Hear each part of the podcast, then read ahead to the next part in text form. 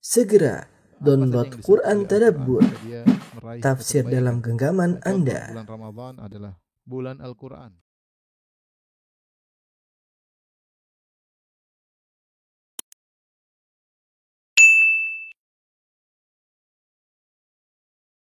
Bismillahirrahmanirrahim. Assalamualaikum warahmatullahi wabarakatuh. Alhamdulillah salatu wassalamu ala Rasulillah wa ala alihi wa sahbihi. Kita lanjutkan uh, kisah tentang Sulhul Hudaybiyah, perjanjian Hudaybiyah. Jadi Quraisy pertama kali mengirim delegasinya yaitu Budail bin Warqa Al-Khuzai dan ternyata uh, mereka tidak senang dengan apa yang di, kabar yang dibawa oleh Budail bin Warqa Al-Khuzai dan orang-orang Quraisy tetap bersikeras ya bahwasanya Muhammad dan para sahabatnya tidak boleh masuk dalam kota Mekah. Wala tatahaddatsu bidzalikal Arab jangan sampai orang-orang Arab kabilah-kabilah Arab yang lainnya ngomongin kita. Muhammad berhasil masuk kota Mekah dengan paksa dan tentunya ini adalah memalukan orang-orang Quraisy. Setelah itu mereka mengirim delegasi berikutnya dari yang bernama Hulais bin Alqamah ya. Hulais bin Alqamah uh, bukan juga dari Quraisy ya. Dia dari uh, Bani Al Haris ya. Dan dia dari pimpin pimpinan dari kabilah kabilah Al Ahbash ya. Tadi kabilah-kabilah selain Quraisy pimpinannya adalah adalah dia. Hulais bin Alqamah ya. Maka berangkatlah Hulais uh, bin Alqamah ya menuju Nabi sallallahu alaihi wasallam. Ketika Hulais bin Alqamah datang, Nabi kenal dia. Nabi SAW berkata, "Hadza min qaumin yata'allahun." Ai qaumin yu'azzimun al-budun. Faba'athul hadiya fi wajhihi. Ini adalah seorang dari suatu kaum yang mengagungkan hewan-hewan hadiu. Dia mengagungkan hewan-hewan hadiu. Maka ketika dia datang, tunjukkan di hadapan dia hewan-hewan hadiu kita. Ini strategi Nabi sallallahu alaihi wasallam. Maka ketika dia datang, Rasulullah katakan perlihatkanlah hewan-hewan hadiu kita. Rasulullah bawa 70 ekor hewan hadiu, onta 70 ekor. Kemudian dihadapkanlah di hadapan Hulais bin Alqamah. Ya. Ketika Hulais bin Alqamah melihat hewan-hewan hadiu tersebut dengan tanda-tandanya, ada qalaid, gantungan-gantungannya, ada isyarnya ya. Uh, maka beliau berkata, Subhanallah, ma yang bagi lihaulai an yusaddu anil bait. Ma suci Allah, orang seperti mereka ini tidak boleh dilarang ke ke Ka'bah. Jadi Hulais sekarang malah membela Nabi sallallahu alaihi wasallam ya. Ya. Walam yasil ila Rasulullah sallallahu alaihi wasallam segera dia balik. Raja'a walam yasil ila Rasulullah sallallahu Dia tidak lagi sempat ketemu dengan Nabi begitu melihat hewan-hewan tersebut selesai. Ngapain dilarang-larang? Oh mereka ingin apa? umrah, ingin mengagungkan Allah Subhanahu wa taala. Ini dia musyrik tapi orang-orang musyrikin dahulu uh, memiliki penghormatan terhadap Ka'bah dan ritual ibadah umrah. Akhirnya dia pun balik tidak sempat bertemu dengan uh, Nabi wasallam kemudian dia berkata kepada orang-orang Quraisy, "Ya ma'syara Quraisy, qad ra'aitu ma la yahillu sadduhu." Sungguh aku telah melihat perkara yang tidak boleh dilarang untuk di tidak boleh dihadangi al hadiah hewan-hewan hadiu banyak dengan qolaid-qolaidnya ya qad akala autarahu min tulil habsi an mahallihi an mahallihi. Uh, apa autarnya terlalu sudah mulai usang ya karena terlalu lama ditahan. Segera masukkan kota Mekah kemudian disembelih. Jangan ditahan-tahan. Ya. Dalam riwayat dia berkata raaitul budna qad qullida wa ushirat aku telah melihat onta-onta dipasang tali-tali dan telah di ushar yaitu di lukai uh, punuknya sebagai tanda bahwasanya itu untuk disembahkan kepada Ka'bah itu disembahkan kepada Allah Subhanahu wa taala. Fama ara an yusaddu anil bait menurutku mereka tidak boleh dilarang untuk pergi ke Ka'bah. Maka orang-orang Quraisy pun marah. Mereka berkata ijlis innama anta a'rabiyyun la ilma lak. Duduk engkau kau hanya Arab Badui tidak punya ilmu. Padahal tadinya dia diutus oleh apa? Quraisy. Jadi utusan kedua gagal juga. Tidak sesuai dengan keinginan orang-orang Quraisy. Rasulullah SAW lihat bagaimana metode beliau dalam menghadapi orang berbeda-beda ya. Orang ini modelnya begini punya strategi sendiri. Orang ini modelnya begini punya strategi apa? sendiri. Beliau tidak menyamakan semua yang audiens yang beliau hadapi. Itu yang disebut dengan hikmah. Seorang pandai-pandai menghadapi siapa yang dia hadapi. Setiap orang punya tata cara sendiri. Padahal semuanya orang Quraisy. Uh, kemudian mereka pun mengirim delegasi ketiga. Sekali lagi delegasi ketiga juga bukan Quraisy. Kalau yang pertama Khuzai, yang kedua dari, dari Ahbas, yang ketiga dari uh, Bani Thaqif. Dari Thaqif, ya. Yaitu Urwah bin Mas'ud Ats-Tsaqafi radhiyallahu anhu, itu masih kafir juga. Urwah bin Mas'ud Ats-Tsaqafi adalah orang yang hebat dan dia bukan orang sembarang, dia adalah delegasi Arab. Dia sudah sering pergi ke luar negeri, bertemu dengan Kisra, bertemu dengan kaisar, ya, bertemu dengan Najasyi. Dia sudah melihat banyak uh, pembesar-pembesar. Dia seorang diplomat, ya gampangannya demikian. Dan dia orang kaya sampai uh, ketika turun Al-Quran kepada Nabi Muhammad SAW, orang-orang protes, orang-orang Quraisy protes. Di antaranya mereka mengatakan harusnya Al-Quran turun kepada Urwah bin Masud As-Saqafi. Kenapa? Karena dia selain kaya, dia juga orang yang populer dan dia orang diplomat dan dia tahu kondisi alam secara umum ketika itu. Mereka berkata yang Allah abadikan dalam surat Az-Zukhruf, "Laula nuzzila hadzal Qur'an ala rajulin minal qaryataini azim." Seandainya Al-Qur'an diturunkan kepada orang lain bukan kepada Muhammad, tapi kepada orang yang berasal dari dua negeri yang orang tersebut agung. Ada yang mengatakan seandainya diturunkan kepada Al-Walid bin Mughirah, ada yang mengatakan seandainya diturunkan kepada Urwah bin Mas'ud bin Mas'ud Al-Thaqafi. Jadi ini orang hebat bukan orang sembarang. Makanya dia diutus oleh Quraisy sebagai uh, pembicara kepada Nabi sallallahu alaihi wasallam. Sebelumnya ketika orang Quraisy ya mengutus Urwah Urwah berkata, "Ya ma'syara Quraisy, inni qad ra'aitu ma yalqa minkum man tab'atsuna ila Muhammadin idza ja'akum min at-ta'nif wa su'il lafzi." Wahai orang Quraisy, sungguh aku telah melihat bagaimana kesudahan setiap orang yang kalian utus kepada Muhammad. Siapa yang kalian utus kalian malah mencerca dan mengata-ngatainya dengan kasar. Waqad araftum annakum walidun wa anni waladun dan saya ini beda dengan mereka. Kalian tahu kalian adalah bapak, aku adalah anak. Apa maksudnya perkataan Urwah bin Mas'ud As-Saqafi? Kamu adalah kalian bapak orang Quraisy dan aku adalah anak disebutkan bahwasanya Urwah bin Mas'ud As-Saqafi uh, ibunya adalah dari Quraisy. Ibunya dari Quraisy, bapaknya dari Thaqif, ibunya dari Quraisy ya. Yaitu Subai'ah bintu Abdi Syams bin Abdi Manaf. Ibunya makanya dia mengatakan kalian adalah bapak dan aku adalah anak. Waqad sami'tu billadzi nabakum fajama'tu man ata'ani min qaumi thumma ji'tu hatta asaitukum bi nafsi. Ya. Sungguh aku telah mendengar musibah yang sedang kalian hadapi, maka aku akan menghimpun seluruh kaumku yang loyal kepadaku. Lalu aku datang menemui kalian untuk mendukung kalian. Saya datang ini untuk mendukung kalian dari Bani Thaqif. Quraisy berkata, benar apa yang kali yang kau ucapkan. Lalu uh, Urwah bin Mas'ud Ats-Tsaqifun diutus oleh Quraisy untuk bertemu dengan Rasulullah sallallahu alaihi wasallam. Ya. Berangkatlah Urwah bin Mas'ud Ats-Tsaqafi kepada Nabi sallallahu alaihi wasallam. Lalu dia duduk di hadapan Nabi sallallahu alaihi wasallam.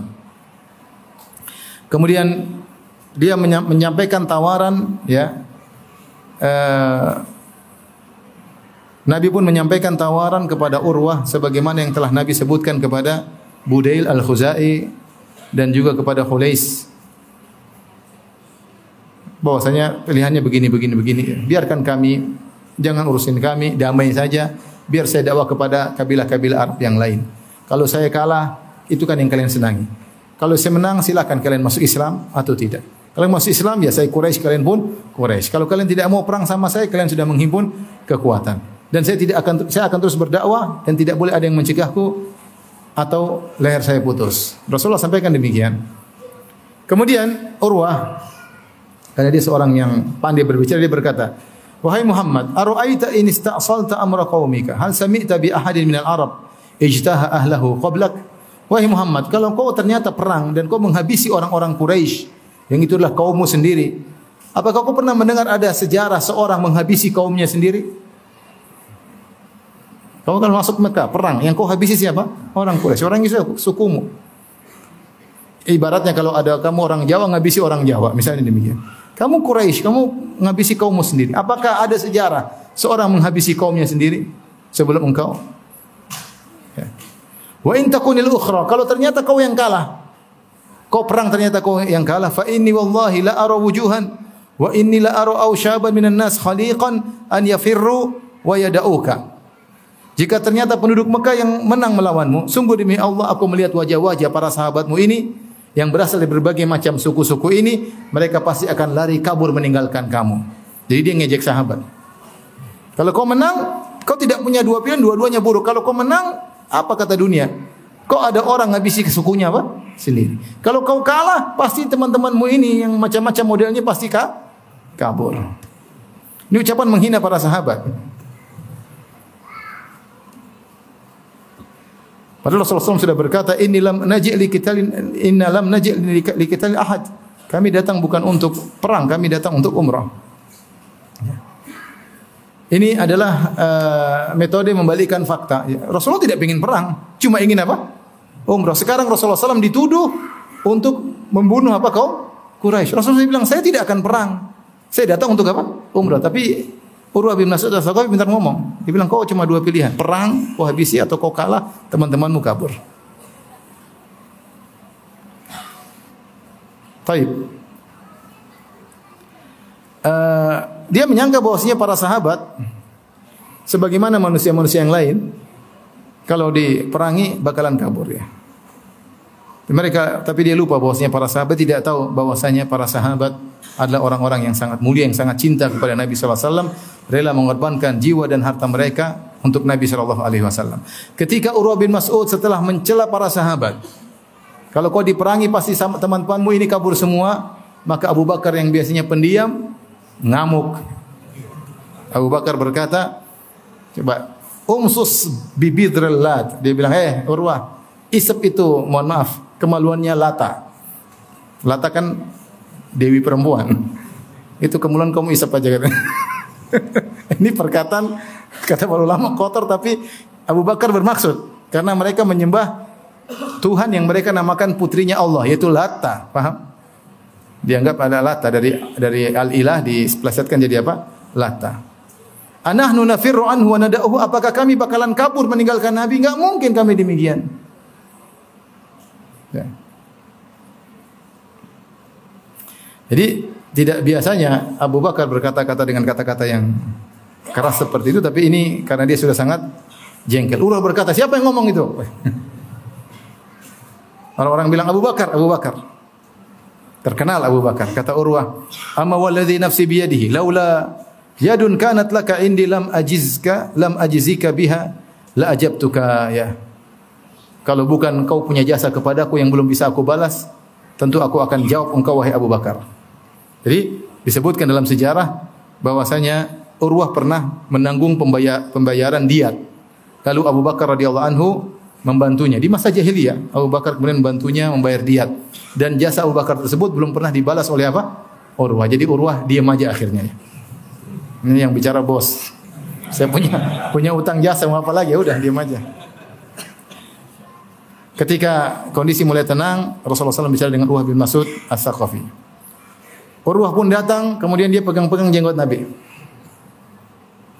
Dia pegang jenggot Nabi, datang Al-Mughirah bin Syu'bah. Al-Mughirah bin Syu'bah ini keponakannya Urwah. Dia punya saudara, saya, saya sebutkan nasabnya di buku ya. Jadi eh,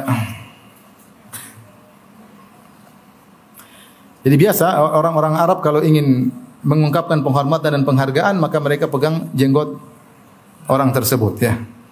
Terutama dilakukan orang yang sepadan. Ya, ya sudah, akhi temannya. Kita mungkin nggak begitu, tapi orang Arab dahulu ya kalau sepadan dia pegang jenggot temannya artinya dia mendekatkan diri dia apa namanya? Ya.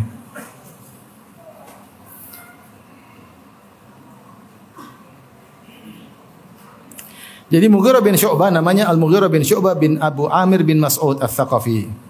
Sama dengan Urwah namanya Urwah bin Mas'ud Al-Thaqafi.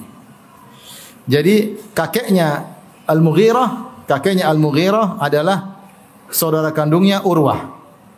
Kakeknya siapa? Al-Mughirah. Jadi Al-Mughirah bin Syu'bah bin Amir eh, bin Abi Amir bin Mas'ud. Abu Amir bin Mas'ud saudara kandungnya Urwah bin Mas'ud. Jadi ya keponakan atau cucu lah, maksudnya uh, anunya apa? saudaranya. Ketika Urwah bin Mas'ud pegang-pegang jenggot Nabi sallallahu alaihi wasallam, maka Mughirah bin Syu'bah lagi di samping beliau ya, dan dia pakai mikfar, pakai penutup kepala prajurit sambil memegang pedang. Ya. Kemudian Urwah bin Mas'ud ya ingin memegang lagi jenggot Rasulullah sallallahu alaihi wasallam maka Urwah pun menahan dengan sarung apa bagian belakang apa sarung pedang. Tahan bukan pakai tangan, pakai apa? Sarung, sarung pedang. Jangan jangan pegang-pegang. Ya. Dia tidak perlu ini omnya sendiri ya. Jangan sampai ini dia tidak ingin dia tidak menganggap Urwah sepadan dengan Rasulullah sallallahu alaihi wasallam. Dan dia tidak mau Rasulullah SAW diganggu. Urwah berkata, "Akhir yadakan lihyati Rasulullah sallallahu alaihi wasallam." Jauhkan tanganmu dari jenggot Nabi sallallahu alaihi. Urwah tidak kenal ini ternyata ponakannya. Urwah berkata, "Ente siapa?"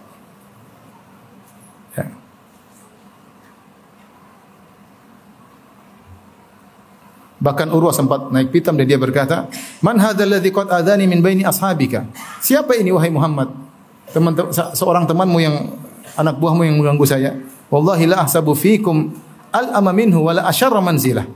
Saya melihat ini orang yang paling tercela dan paling buruk ini orang. Jadi enggak tahu itu ternyata ponakannya Pak sendiri. Rasulullah SAW ditanya lagi, siapa ini Muhammad? Rasulullah hanya tersenyum. Rasul bilang, "Hadza ibnu akhika Al-Mughirah bin Syu'bah." Ini ponakanmu sendiri Al-Mughirah bin Syu'bah. Rasulullah pun marah dia mengatakan, "Eh Gudar, alastu as'a fi gudratika?" Eh Gudar, pengkhianat. Saya dulu bantu kamu ngurusin diatmu ya. Jadi Al-Mughirah bin Syu'bah ini bagaimana uh, dia masuk Islam ya. Ilmu Urwah mengatakan saya bantu kamu dulu ya karena harus membayar diat akibat pembunuhanmu. Mughirah bin Syu'bah sebelum masuk Islam disebutkan dia pernah pergi keluar bersama 13 orang dari kabilah Thaqif dari Bani Malik, 13 orang.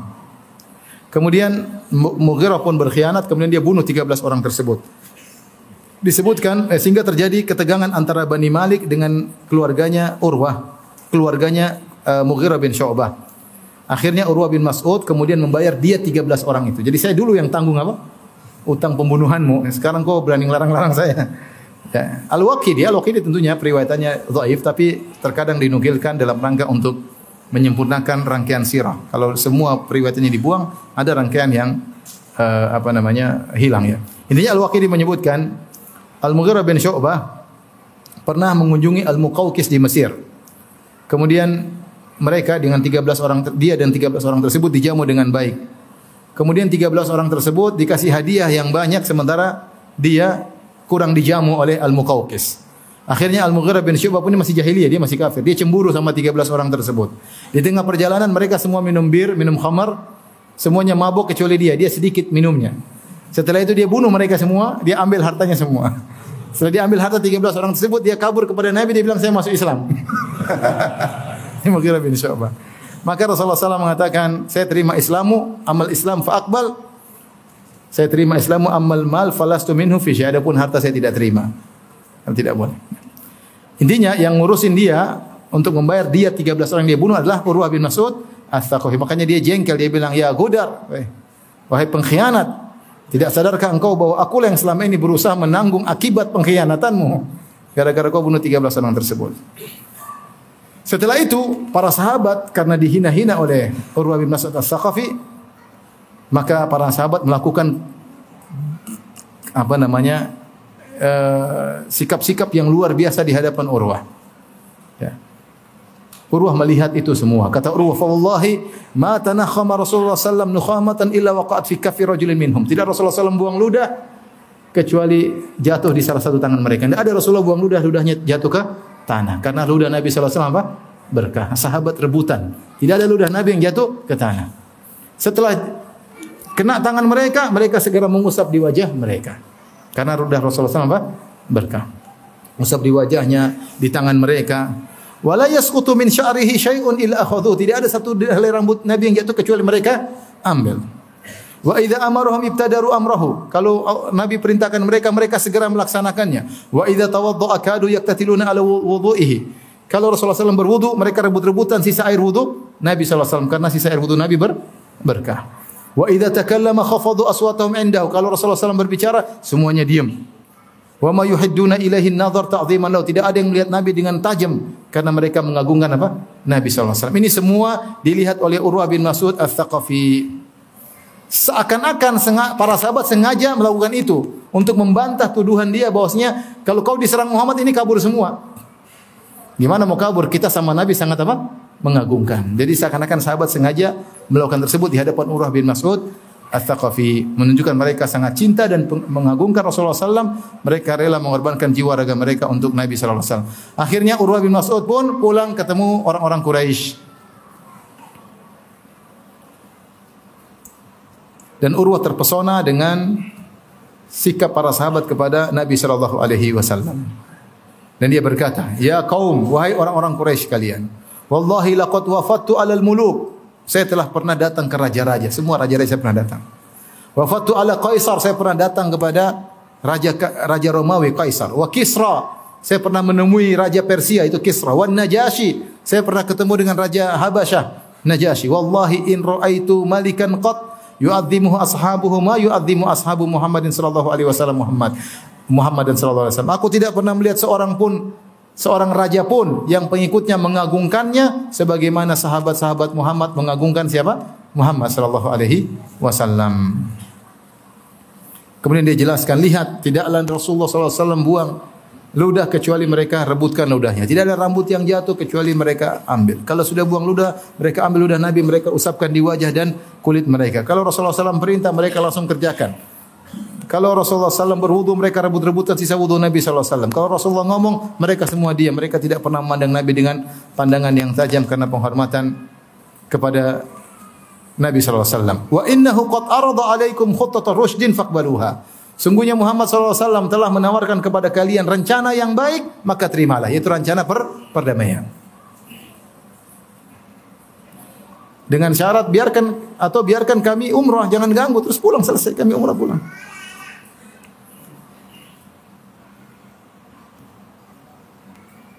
Akhirnya jiwa mereka mulai takluk. Orang-orang Quraisy mulai hilang keangkuhannya. Semua tiga delegasinya semua setuju dengan ide Nabi Shallallahu Alaihi Wasallam. Namun di sana ada sebagian pemuda yang tidak puas dengan hal tersebut. Maka ada 80 orang pemuda malam-malam mereka datang ke tempat camp Nabi Muhammad SAW di Hudaybiyah dan mereka hendak membunuh Nabi Wasallam. Serius mereka. Namun ternyata Alhamdulillah pasukan penjaga kaum muslimin ketat dipimpin oleh Muhammad bin Maslamah radhiyallahu anhu akhirnya Muhammad bin Maslamah berhasil menangkap 80 orang itu semuanya.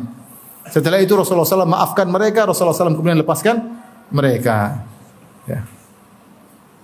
Inilah turun firman Allah Subhanahu wa taala, "Huwa alladzi kaffa aydiyahum ankum wa aydiyakum anhum bi batni Makkah min ba'di an adfarakum alaihim wa kana Allah bima ta'maluna basira." Dialah Allah yang telah mencegah tangan mereka dari membunuh kalian dan juga Allah telah mencegah kalian untuk membunuh mereka padahal kalian telah menguasai mereka. Subhanallah kalau Rasulullah kemudian membunuh 80 orang ini karena mereka ingin bunuh Nabi SAW, tentu buyar segala perjanjian damai. Pasti terjadi pertumpahan apa? Darah. Rasulullah sudah tangkap mereka, Rasulullah SAW bebaskan bebaskan mereka. Akhirnya Rasulullah SAW berpikir untuk mengurus mengutus utusan kepada mereka. Yang dipilih adalah Utsman bin Affan radhiyallahu taala anhu balik Rasulullah SAW ingin kirim utusan kepada orang-orang Quraisy. Pertama kali Rasulullah SAW mengutus uh,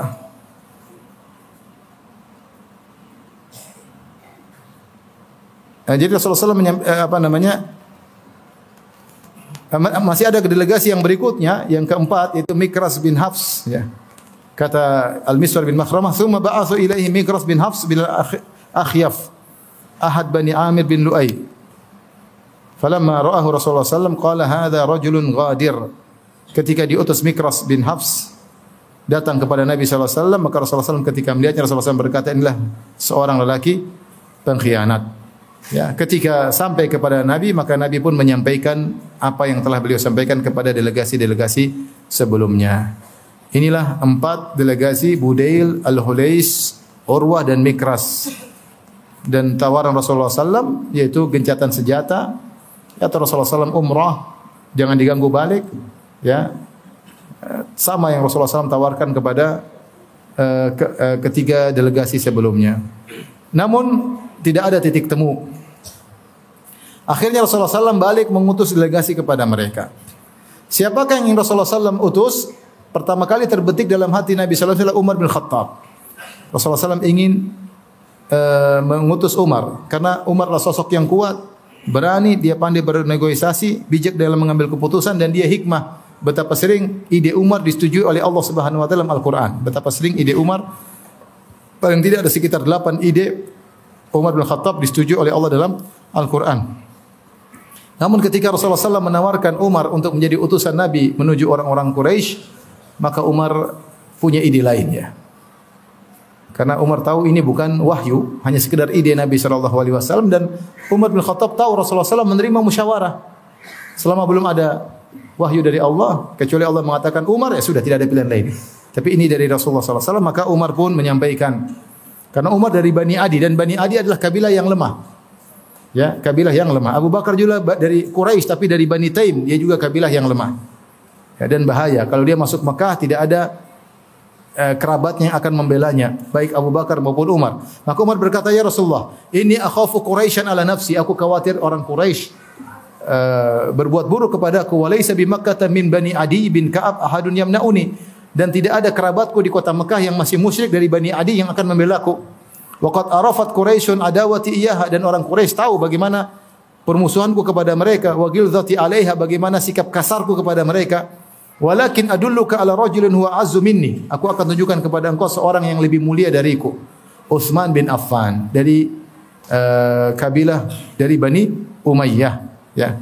Dan Bani Umayyah uh, kabilah yang kuat di kota Mekah. Quraisy tapi dia kabilahnya apa kuat di kota Mekah. Jadi Umar bukan apa-apa, dia ingin cari kemaslahatan. Bukan dia takut mati enggak, ya. Dia nanti yang paling semangat ingin perang. Tetapi dia pikir untuk maslahat jangan kirim saya. Ya kirim siapa? Utsman bin Affan. Akhirnya Rasulullah SAW mengutus Utsman bin Affan radhiyallahu taala anhu dan Utsman bin Affan adalah orang yang sangat bijak Dialah mantu Nabi SAW, sudah menikah dengan Ruqayyah, kemudian Ruqayyah radhiyallahu anha meninggal, kemudian Utsman menikah dengan Ummu Kulsum, putri Nabi SAW. Ketika Ummu Kulsum meninggal juga, Rasulullah mengatakan, seandainya saya punya anak perempuan yang lain, yang masih belum nikah, saya akan nikahkan dengan apa? Utsman. Ya. Dan Rasulullah SAW sangat sayang, karena dia mantu Nabi SAW. Berangkatlah Utsman bin Affan. Ya. Kemudian Utsman bin Affan sampai ke Quraisy dia menyampaikan empat pesan penting dari Nabi Shallallahu Alaihi Wasallam. Pertama, mengajak orang Quraisy untuk masuk Islam, ya, untuk meyakinkan mereka bahwa Islam akan jaya. Kalau Rasulullah menang, kalian juga yang akan jaya. Kalian sama-sama Quraisy. Kemudian kedua, meminta orang musyrikin untuk mengadakan gencatan senjata. Sudah damai, biar Nabi urusan dengan kabilah-kabilah yang lain. Ya, kalau kabilah-kabilah itu menang, itu yang kalian harapkan. Kalau kalau Nabi yang menang, maka Quraisy tinggal punya dua pilihan, masuk Islam sebagaimana kabilah yang lain atau perang melawan Rasulullah sallallahu alaihi wasallam. Dan kekuatan militer mereka pasti sudah pulih kembali. Kemudian untuk meyakinkan yang ketiga, meyakinkan kaum Quraisy bahwa kedatangan kaum muslimin untuk melaksanakan umrah sama sekali tidak ingin berperang. Buktinya Rasulullah SAW bawa hewan-hewan hadiu. Dan Rasulullah SAW hanya ingin menyembelih hewan hadiu tersebut di Mekah kemudian kembali lagi ke ke Madinah. Ya. Ini pesan dari Nabi Shallallahu Alaihi Wasallam. Tentunya Utsman datang dengan penuh kewaspadaan. Dan Utsman ini menunjukkan dia sangat berani. Bayangkan dia masuk di markas apa? Orang-orang Quraisy. Apa yang dilakukan oleh Utsman ketika Utsman sampai di Mekah? Dia mencari jaminan keamanan dari Aban bin Sa'id bin Al-As Al-Umawi, sama-sama dari Bani Umayyah yang masih musyrik. Akhirnya dia diberi keamanan. Kemudian Utsman dikenal orang yang santun, tidak keras seperti siapa? Seperti Umar bin Khattab radhiyallahu taala anhu. Ya. ya, kemudian akhirnya Utsman dipertemukan dengan tokoh-tokoh Quraisy ya. Bertemulah Utsman dengan Abu Sufyan yang tatkala itu masih kafir radhiyallahu anhu dan tokoh-tokoh Quraisy yang lainnya. Terjadilah diskusi di antara mereka dan mereka menghormati Utsman. Akhirnya mereka berkata kepada Utsman yang sedang berihram, "In syi'ta an tatufa bil bait fatuf bihi." Wahai Utsman, kalau kau ingin tawaf aja apa? Subhanallah, mereka sampai dulu mereka bilang kamu tawaf duluan aja. Yang lain bilang kamu duluan tawaf. Utsman berarti Utsman pandai ngomong. Dan kita tahu ini kesempatan besar bagi apa? Utsman. Enam tahun lalu dia hijrah, diusir dan kerinduan kepada Ka'bah luar biasa ya. Kerinduan kepada Ka'bah luar biasa. Ini kampung halamannya, dia orang orang top, orang kaya di kota Mekah, kabilahnya kuat. Ya, kemudian pingin umroh, sudah jalan 500 km dari Madinah menuju Mekah, tinggal cerik 5 menit selesai. Tawaf kan sebentar paling kalau apalagi kalau nggak ada orang setengah jam selesai. Silakan mau tawaf luar. Apa kata Utsman radhiyallahu anhu? Ma kuntu li af'ala hatta yatufa bihi Rasulullah sallallahu alaihi wasallam. Aku tidak akan tawaf sampai nabi yang di luar tawaf. Subhanallah ya. Dia ingin menunjukkan kita ini sahabat cinta sekali sama Nabi sallallahu alaihi wasallam. Dia tunjukkan loyalitas dia kepada Rasulullah sallallahu alaihi wasallam. Ketika Utsman bernegosiasi dan lama, timbul kabar-kabar bahwasanya Utsman dibunuh. Ada isu Utsman dibunuh. Rasulullah SAW tidak tahu gaib. Wah, ada kabar bahwasanya Utsman dibunuh. Melihat kondisi ini bahwasanya delegasi beliau yaitu Utsman bin Affan radhiyallahu anhu dibunuh, maka akhirnya Rasulullah SAW mengambil bayat dari para sahabat. Itulah disebut dengan bayatul ridwan yang Allah abadikan dalam Al-Qur'an. Laqad radhiyallahu 'anil mu'minin idh yubayyi'unaka tahta syajara fa'alima ma fi qulubihim. Sungguh Allah telah ridha kepada kaum mukminin yang membayat engkau di bawah sebuah pohon. Sebab bayat tersebut karena Utsman terlambat balik. Sehingga disangka Utsman bin Affan telah dibunuh oleh orang-orang Quraisy, ya. Maka Rasulullah SAW berkata, La nabrah hatta nunajizal kaum. Kita tidak akan beranjak dari Hudaybiyah sampai kita habisi mereka. Perang. Kalau Utsman sampai di, dibunuh. Akhirnya mulailah para sahabat membaiat Rasulullah sallallahu alaihi wasallam. Semuanya membaiat di antaranya Salamah bin Aqwa, Umar bin Khattab radhiyallahu anhu, Abdullah bin Umar radhiyallahu anhu, Abu Bakar dan seluruh seluruh para uh, sahabat. Banyak kisah tapi kita loncatin aja ya. Adapun Utsman bin Affan karena dia tidak hadir maka Rasulullah SAW uh, mengambil tangan kanannya Rasulullah SAW berkata, "Hadhihi yadu Utsman." Utsman bayat sama saya. Ini tangan ini perwakilan dari siapa? Utsman. Hadhihi li Utsman. Ini bayat Utsman saya wakilkan. Kata Nabi sallallahu alaihi wasallam ya. Rasulullah ingin menjelaskan bahwasanya Utsman meskipun tidak bayat tapi dia diwakilkan oleh siapa? Nabi sallallahu alaihi wasallam sehingga dia ikut serta dalam bayat tersebut. Apa isi bayat Ridwan? Bayat Ridwan ada yang berkata Dua pendapat di kalangan para sahabat ada yang mengatakan sebagaimana dikatakan Jabir bin Abdullah innama bay'anahu ala alla nafir.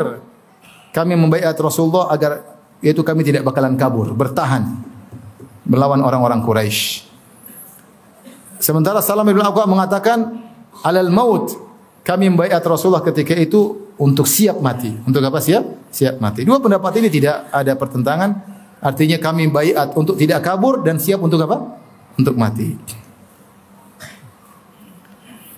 Uh, semua yang di Nabi 1400 orang semua dijamin surga. Kata Rasulullah SAW, Kullukum makfurun lahu ila sahibal jamalil ahmar. Semua kalian diampuni kecuali pemilik onta merah tersebut. Yaitu orang munafik yang ikut serta yaitu Jad bin Qais. Jad bin Qais ketika Rasulullah mulai ambil bayat, dia pura-pura cari barang di belakang ontanya. Dia nggak mau bayat. Dia sembunyi di belakang ontanya. Saya bilang semua kalian 1500 orang diampuni. Semua kalian masuk surga kecuali orang ini. Karena dia orang apa? Munafik. Sudah kita sampaikan di awal pengajian, yang ikut serta 15 orang semuanya orang baik kecuali satu orang munafik. Ketika ditanya dia berkata, "Kenapa kau tidak ikut bayat?" "Wallahi la an ajida dhallati ahabu ilayya min an astaghfir li sahibukum." Saya lagi cari barang saya. Saya lebih senang ketemu barang saya daripada didoain oleh teman kalian itu ya. Dia enggak mau. Kata Rasulullah SAW, La yadkhulannal jannata man bayat tahta syajarah. Sungguh semua yang bayatku di bawah sebuah pohon, semuanya masuk surga. Ini di antara sahabat-sahabat yang dipastikan masuk surga, seluruh peserta bayat ridwan. Semuanya dijamin masuk surga. Dan Allah telah mengatakan, Laqad radiyallahu anil mu'minin. Sungguh Allah telah meridai mereka. Makanya orang Syiah bingung dengan ayat-ayat seperti ini. Mereka mengkafirkan seluruh sahabat kecuali cuma empat orang. Ya. Terus ini sahabat-sahabat yang dijamin masuk surga gimana? Allah mengatakan sungguh Allah telah ridha kepada mereka. Mereka 1400 apa? Orang. Bahkan Rasulullah mengatakan la yadkhulun naru ahadun mimman bay'a tahta syajarah. Tidak seorang pun yang membayatku di bawah sebuah pohon masuk neraka enggak ada. Ada di antara mereka namanya Hatib bin Abi Balta. Abi Hatib bin Abi Balta'ah memiliki dua keistimewaan. Beliau ikut perang Badar dan beliau juga radhiyallahu anhu ikut membaiat Nabi dalam uh, baiat Ridwan.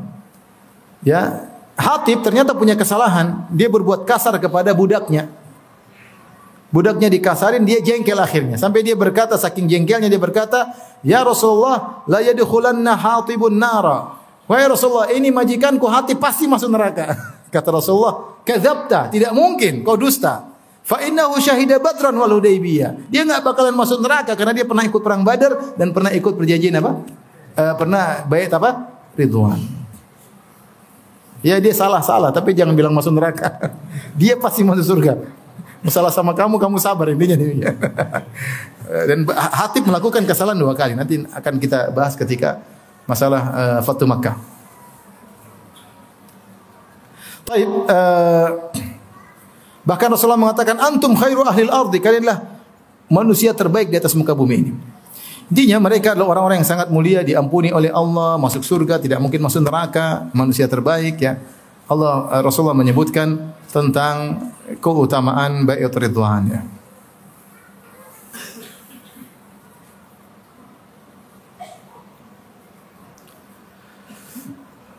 Taib kita lanjut ya. Pohon ini, pohon baiat ridwan akhirnya ditebang oleh Umar bin Khattab radhiyallahu taala anhu. Subuh jam berapa? Isya berapa menit lagi? 10 menit lagi ya? 13 menit lagi ya. Karena di ya, Umar bin Khattab khawatir orang sikapnya aneh-aneh terhadap pohon ini, akhirnya Utsman radhiyallahu anhu menyuruh pohon ini untuk di, ditebang ya. Seandainya pohon tersebut seorang ulama mengomentari pohon tersebut telah dipotong dan telah dilupakan posisinya di mana dan itu lebih baik. Seandainya pohon tersebut masih ada, maka akan dibangun kubah di atas pohon tersebut ya. Dan orang-orang akan rihlah akan safar menuju pohon tersebut ya untuk cari berkah, ritual-ritual dan macam-macamnya. Ya. Dan masyarakat awam sangat begitu mudah keterikatan hati mereka dengan benda-benda dan bekas-bekas ya. Uh, ya seperti itu ya. Taib. Kita lanjutkan karena waktu sudah mau habis ya. Uh,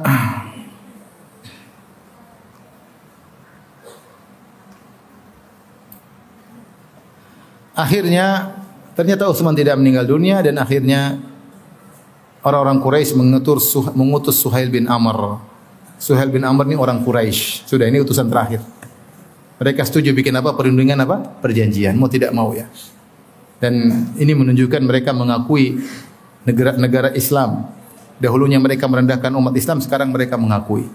Sampai mereka harus mengirim utusan untuk perjanjian damai dengan apa? Kaum kaum muslimin. Ya.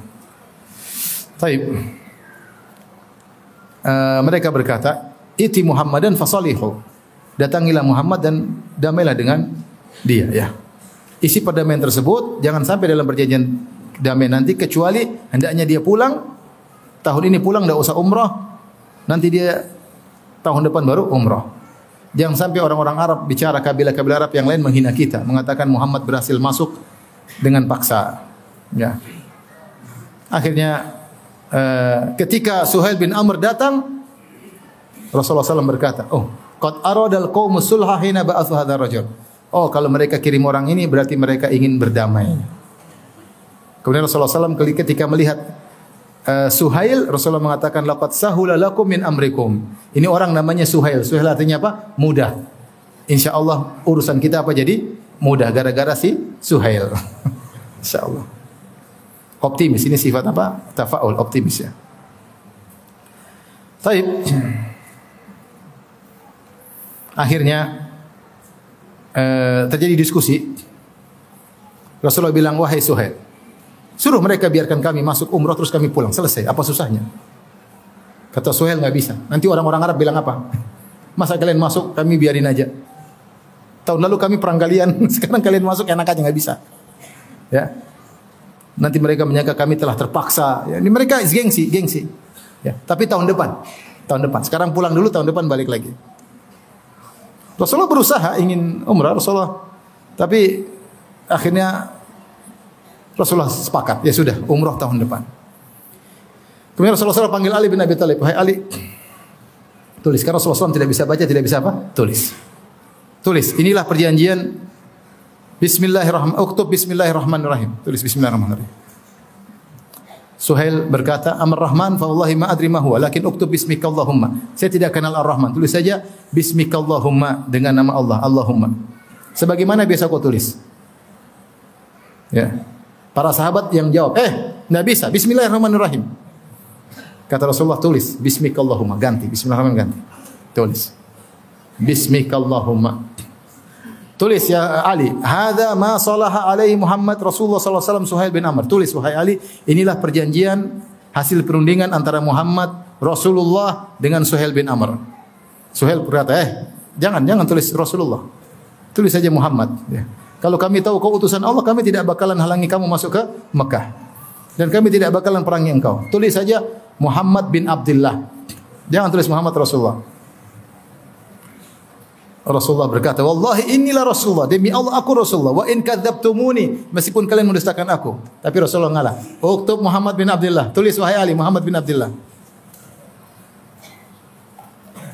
Rasulullah berkata lagi, "Umhu Rasulullah." Hapus tulisan Rasulullah, hapus wahai Ali. Kata Ali, "La, wallahi la amaha." Saya enggak mau. Saya enggak mau hapus. Rasulullah, "Upu hapus." Enggak. ya, maksudnya Ali gimana? Ini kamu Rasulullah, kamu bilang jangan nurut, enggak mau. Kata Rasulullah, "Ari ini makanan." Rasulullah tidak bisa baca. Mana tulisan Rasulullah? Ini sini, Rasulullah hapus sendiri. Kemudian Rasulullah bilang Ali, "Amma innalaka mithlaha wa sata'tiha wa anta muttar." Wahai Ali, akan datang kondisi seperti ini akan menimpamu dan kau terpaksa akan melakukannya. Dan itu benar. Nanti setelah ber, bertahun-tahun kemudian setelah Abu Bakar, Umar, Utsman meninggal dunia, terjadi pertikaian antara Ali dan Muawiyah, kemudian masing-masing mengutus hakamain dua wakil, wakil dari Ali yaitu uh, Musa al-Asy'ari, wakil dari Muawiyah adalah Amr bin As, kemudian ada hasil, kemudian perundingan dicatat. Ditulis inilah perundingan antara Ali Amirul Mukminin Ali bin Abi Thalib dengan Muawiyah. Kata Muawiyah, kamu belum kami tidak mengakui kamu sebagai Amirul Mukminin, tulis saja Ali bin Abi Thalib. Kata Ali, ya tulis saja Ali bin Abi Thalib. Sama dengan yang dialami oleh apa? Nabi. Kata Muawiyah, kalau saya ngakui kamu Amirul Mukminin, kita nggak usah perang. Ngapain? Akhirnya dihapus Amirul Mukminin. Subhanallah. Apa isi perjanjian Hudaybiyah? Perjanjiannya zahirnya merugikan kaum muslimin. Pertama, para sahabat harus pulang tidak ada umroh tahun ini. Tahu umrohnya tahun tahun depan. Ini sepertinya merugikan para sahabat. Tapi sebenarnya menguntungkan karena tahun depan mereka akan tidak diganggu sama sekali. Masuk Mekah umroh tiga hari tidak ada yang ganggu. Dan itu menunjukkan mereka mulia meskipun kemuliaan tersebut tertunda tahun tahun depan. Sepertinya merugikan tapi sebenarnya menguntungkan. Yang kedua, ya. yang kedua untuk gencatan senjata selama 10 tahun. Tidak boleh ada yang saling mengganggu antara satu dengan yang lain. Ini sama-sama menguntungkan. Ya, mereka sudah perang selama ini sekarang gencatan senjata sama-sama menguntungkan. Yang ketiga, siapa yang ingin masuk berkoalisi dengan grupnya Rasulullah silakan. Siapa yang ingin berkoalisi dengan grupnya Quraisy silakan. Begitu dibuka yang ketiga langsung Khuza'ah yang musyrik berkoalisi dengan siapa? Rasulullah. Gabung dengan Muhammad SAW. Karena Khuza'ah dari dulu loyal sama Bani apa? Hashim. Sebenarnya sementara sementara uh, Bani Bakar gabung dengan Quraisy. Gara-gara koalisi ini, koalisi ini nanti terjadi Fatu Makkah.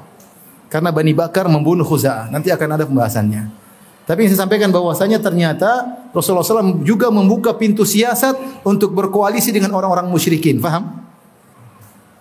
Uh, Khuza'ah musyrik atau muslim? Musyrik. Tapi dia punya loyal kerjasama yang dikenal oleh Nabi sejak dulu. Maka Nabi menerima koalisi mereka. Karena Nabi juga butuh kekuatan berkoalisi sama orang musyrikin yang condong kepada orang Islam untuk melawan orang musyrik sama orang musyrik yang parah ya. Taib. Uh, kemudian yang keempat ya. Ini yang paling menyakitkan yang dianggap merugikan kaum muslimin. Siapa yang datang dari sahabat Muhammad dari kota Mekah, pingin kabur kota Madinah harus kembalikan. Dan siapa yang kabur dari Madinah gabung dengan Quraisy di Mekah tidak boleh dikembalikan. Aha. Jadi kalau orang Islam mustadafin, orang yang lemah-lemah yang tinggal di Mekah, yang tinggal di Mekah mereka tidak bisa tidak bisa berhijrah. Kalau mereka kabur ke Madinah harus kembalikan. Tapi kalau yang kabur dari Madinah mau murtad ke Mekah jangan dilarang. Ini menjengkelkan. Kata Rasulullah tulis, nggak ada masalah. Yang kelima umum, yang kelima uh, semua gencatan senjata ya uh, inna baina uh, apa namanya wa inna la islal wala iglal ya tidak ada pencurian dan tidak ada pengkhianatan. Baik, selesai perjanjian.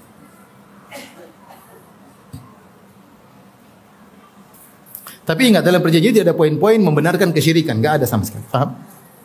Masing-masing agamanya ini politik saja, politik di antara politik dua negara yang saling berperang. Tidak ada oh kamu harus mengakui agama saya, enggak ada. Ya masih politik. Enggak ada enggak ada urusan uh, membenarkan kesyirikan. Apa yang terjadi ikhwan?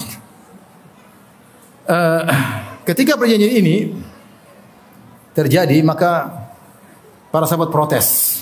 Di antara yang paling tegas protes Umar. Umar datang kepada Nabi, "Ya Rasulullah, alasna 'alal haqq wa 'alal batil ya Rasulullah. Kita di atas kebenaran, mereka di atas kebatilan." Kata Rasulullah, "Benar." Alaysa qatlana fil jannah wa qatlahum fil nar. Ya Rasulullah, kalau kita perang nih, kalau kita meninggal kita masuk surga, kalau mereka mampus masuk neraka kan? Kata Rasulullah, "Benar." Falima nu'ti daniyata fi din. Ngapain kita mengalah ya Rasulullah? Kata Rasulullah SAW, ya, ini Rasulullah. Saya ini utusan Allah Subhanahu wa taala. Walastu a'sih dan aku tidak akan bermaksiat kepadanya. Wa huwa nasiri, dia akan menolongku. Rasulullah ingin jelaskan ini wahyu. Saya kata Rasul mengatakan lastu a'sih, aku tidak bisa bermaksiat kepadanya. Ini yang setuju juga siapa? Allah. Kemudian Umar berkata, "Bukankah kau berkata bahwasanya kau bermimpi kita akan umrah? Kita akan masuk tawaf, kemudian cukur gundul, cukur pendek ya Rasulullah." Kata Rasulullah benar. Tapi apakah saya bilang tahun ini? Enggak sih. Enggak sih. Kita akan umrah, kita akan cukur gundul, tapi bukan tahun ini. Umar Umar maunya perang aja. Akhirnya dan semua sahabat sesuai dengan pendapat Umar. Mereka udahlah udah capek 500 kilo jalan terus berhenti sudah dekat lagi sampai suruh pulang. Enak aja. Jadi mereka udah mau mereka bukannya membangkang Nabi tapi mereka berharap Nabi berubah pikiran. Ada orang Syiah mengambil kesempatan melihat orang para sahabat tukang pembangkang enggak. Karena Rasulullah dianggap masih bisa diajak ber berunding. Kemudian Umar datang kepada Abu Bakar, ya Abu Bakar. Bukankah kita kebenaran? Kata Abu Bakar, ya benar. Bukankah kalau kita perang kita mati masuk surga, mereka mampus masuk neraka? Kata Abu Bakar, benar. Terus kenapa kita ngalah? Kata Abu Bakar, sungguhnya dia Rasulullah. Dia tidak akan bermaksiat kepada Tuhannya dan Tuhannya pasti akan menolongnya.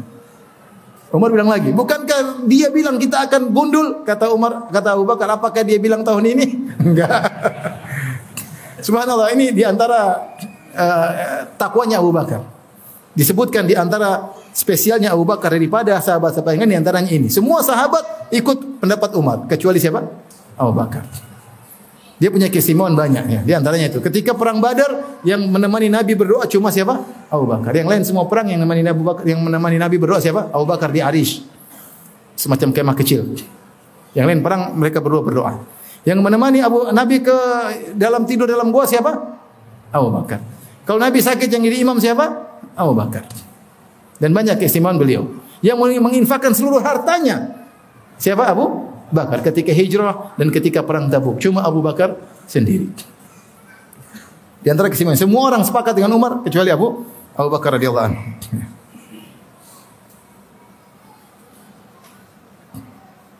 Sampai akhirnya ya, Rasulullah SAW pun uh, sedih ya dengan hal tersebut. Rasulullah SAW suruh gundul, mereka tidak mau gundul. Jadi kalau orang tidak bisa umrah muhsar, fa in uhsirtum famastaysara minal haji. Kalau seorang tidak sempat haji atau umrah, dia harus potong apa? Potong kambing, cukur gundul, potong kambing selesai umrahnya di di situ. Para sahabat suruh cukur tidak mau, suruh potong kambing tidak, potong unta tidak, tidak mau. Qadarullah ya, waktu sudah habis ya. Hah? Mau lanjut atau sudah? Sabar ya, kita selesaikan ini aja. Sabar ya, saya cepat-cepat ini. Taib. Uh, Akhirnya Rasulullah SAW masuk dengan sedih ketemu dengan istrinya Ummu Salamah. Ketika Rasulullah SAW ketika Hudaybiyah, safar Hudaybiyah, beliau bawa istrinya Ummu Salamah. Dan demikian kebiasaan Nabi SAW kalau bersafar selalu bawa istri. Karena istrinya banyak maka beliau bikin undian yang keluar namanya diajak. Nah kalau antum istri cuma satu tidak usah pakai undian. Tinggal ajak aja bawa. Baik, eh, ikhwan, eh, sebelum kita lanjutkan, kenapa sahabat begitu ingin perang dan sudah pokoknya umrah perang nggak ada masalah mati masuk surga ya mereka sudah ingin semuanya seperti di antara kondisi yang buat mereka demikian adalah kondisi yang menyedihkan ketika baru saja terjadi perjanjian antara Nabi dengan Suhail bin Amr tiba-tiba datang anaknya Suhail bin Amr yang disebut dengan Abu Jandal Suhail bin Amr ini dia orang Quraisy tapi dia punya anak laki-laki empat semuanya sudah masuk Islam sementara dia masih apa musyrik dan dia belenggu anaknya. Di antara yang dia belenggu anaknya disebut dengan Abu Jandal. Dia belenggu agar tidak hijrah ke kota Madinah. Tapi qadarullah ketika itu anaknya ternyata berhasil apa? Kabur dari rumahnya sambil membawa sebagian belenggu di tubuhnya. Maka kemudian dia datang uh, menuju Nabi sallallahu alaihi wasallam ya. Kemudian dia minta, "Ya Rasulullah, uh, selamatkanlah aku." Yaitu dia ingin gabung dengan pasukan kaum muslimin. Melihat hal tersebut, maka Suhail langsung berkata, "Ya hadza ya Muhammad, awwalu ma uqadhika alaihi an taruddahu ilayya." Ini praktek pertama dari janji kita. Apa janji kita? Kalau ada yang kabur dari kota Mekah harus dikembalikan. Ini orang nomor satu yang harus dikembalikan. Bayangkan dia sudah kabur dari rumah, kemudian bawa belenggu, dibelenggu, kabur. Sudah ketemu dengan Nabi dan para sahabatnya. Sudah minta tolong, kata Abu Jandal enggak kembalikan. Kalau kata Suhail, kembalikan anak aku ini. Kalau tidak, enggak ada perjanjian. Kata Rasulullah SAW, fa'ajiz huli, kecualikan yang ini. Ini biar aja balik. Kata Suhail, enggak ada. Enggak bisa. Ma'ana bimujizihi laka. Enggak ada. Kata Rasulullah, bala faf'al, lakukanlah. Kecualikan yang ini, biarkan dia kembali. Kata Suhail, aku tidak akan melakukannya. Rasulullah bilang, wahai Abu Jandal, kembali ke Mekah. Kata dia, ya ma'asyaral muslimin. Situ ada Umar. Wahai kaum muslimin sekalian. Ada Umar, ada jagoan-jagoan. Selama bila aqwa. Ada jagoan-jagoan semua di situ, para sahabat. Ataruddunani ila ahli syirk. Fayaftinunani fi dini. Apa kalian ingin kembalikan aku ke orang-orang musyrikin? Mereka bisa bikin aku murtad. Bayangkan. Kalian biarkan aku kembali, aku nanti bisa murtad, kata dia.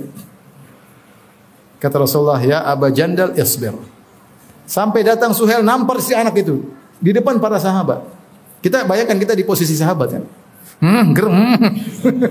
udah perang aja mati ini udah kabur jauh-jauh suruh pulang. Rasulullah bilang, "Ya Abu Jandal, isbir wa tasib." Wahai Abu Jandal, bersabar dan berharaplah pahala. Kemudian Rasulullah kasih isyarat, "Fa inna Allah azza wa jalla ja'ilun laka wa liman ma'aka minal mustat'afina farajan wa mahraja." Insyaallah niscaya Allah akan menjadikan bagi engkau dan orang-orang yang mustatafin yang tidak bisa hijrah dari kota Mekah menuju Madinah, Allah akan berikan solusi jalan keluar. Inna qad aqadna bainana wa bainal qaum sulhan. Kami sudah terlanjur bikin Rasulullah minta uzur. Rasulullah sudah berusaha tapi enggak mau Suhail. Kata Rasulullah kami sudah terlanjur bikin perjanjian. Fa atainahum ala dzalik dan kami setuju dengan poin-poin perjanjian tersebut dan mereka pun setuju dengan poin-poin ini. Wa inna lan naqdira bihim dan kami tidak akan berkhianat. Rasulullah jelaskan ya.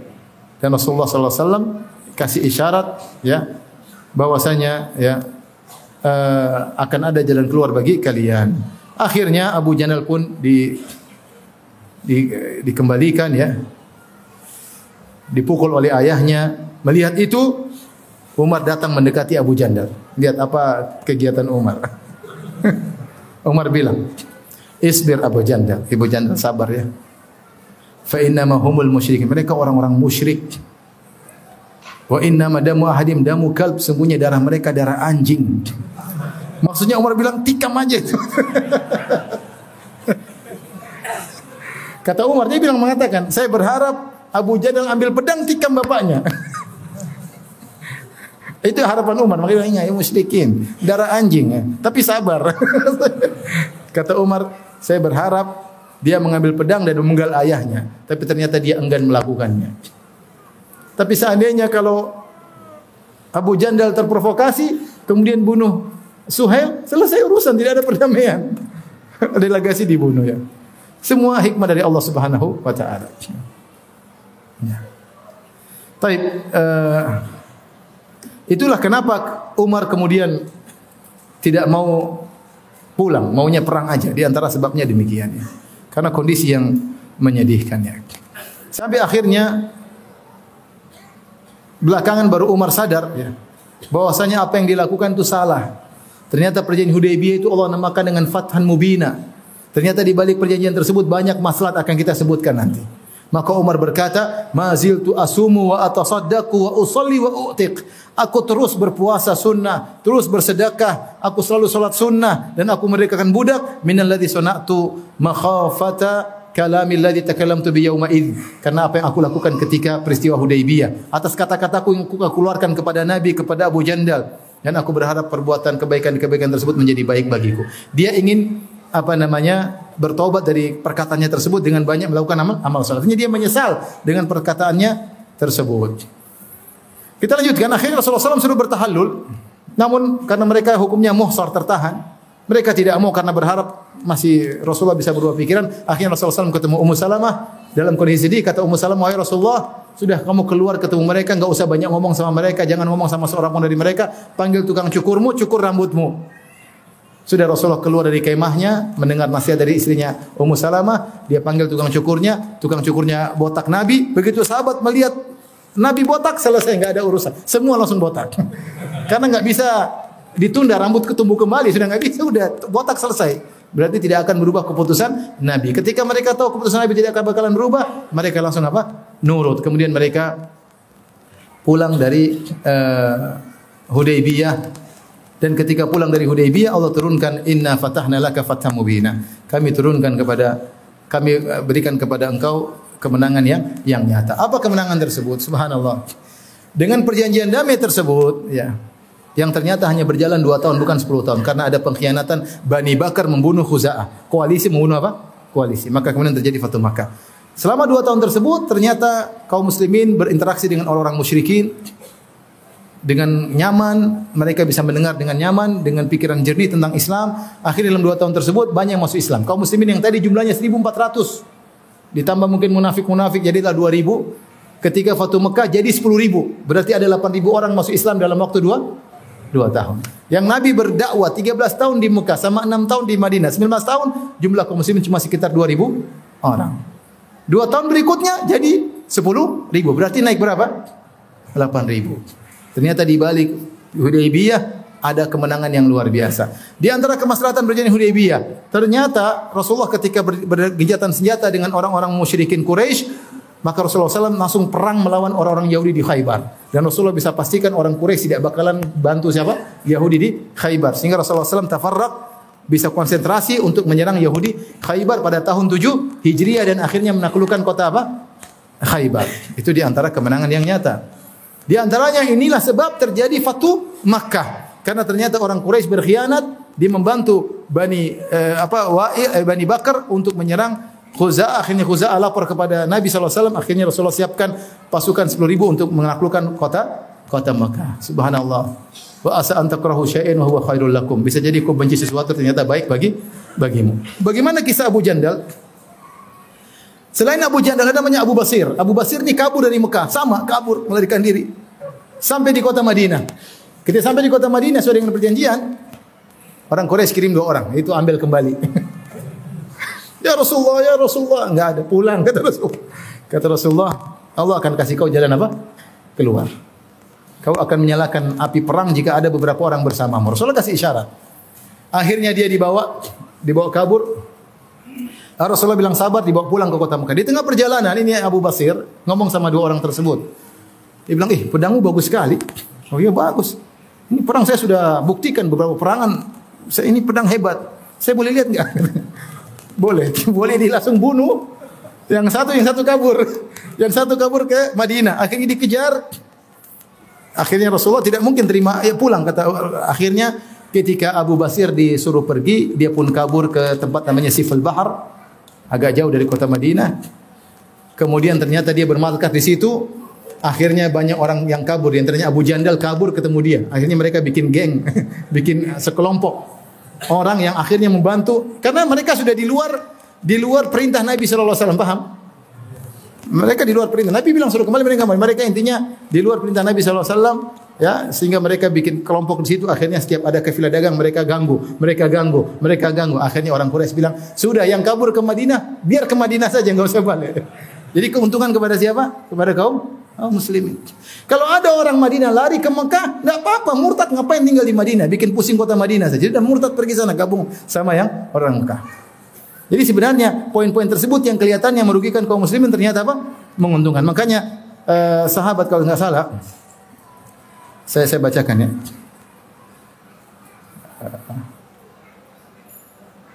Ada seorang sahabat, saya lupa namanya, dia mengatakan, "Ittahimu ra'yakum." Curigailah akal kalian, yaitu uh, curigailah kalian, jangan kalian mendahului sabda Nabi sallallahu alaihi wasallam. Sungguh kami telah melihat bagaimana sikap kami tatkala perjanjian Hudaybiyah. Kami semua menolak keputusan siapa? Nabi. Ternyata di balik hadis-hadis Nabi semuanya ada keber keberkahan. Ya. Banyak orang mendahulukan akalnya untuk menolak hadis-hadis Nabi wasallam. Ya, maka curigailah akal kalian jangan mendahului hadis-hadis Rasulullah sallallahu alaihi wasallam. Ya. Taib, uh, demikian saja ikhwan dan akhwat yang Subhanahu wa taala kisah singkat tentang uh, Sulhul Hudaybiyah. Insyaallah kita lanjutkan pada kesempatan yang lain tentang perang Khaybar, kemudian Fatu Makkah dan yang lainnya.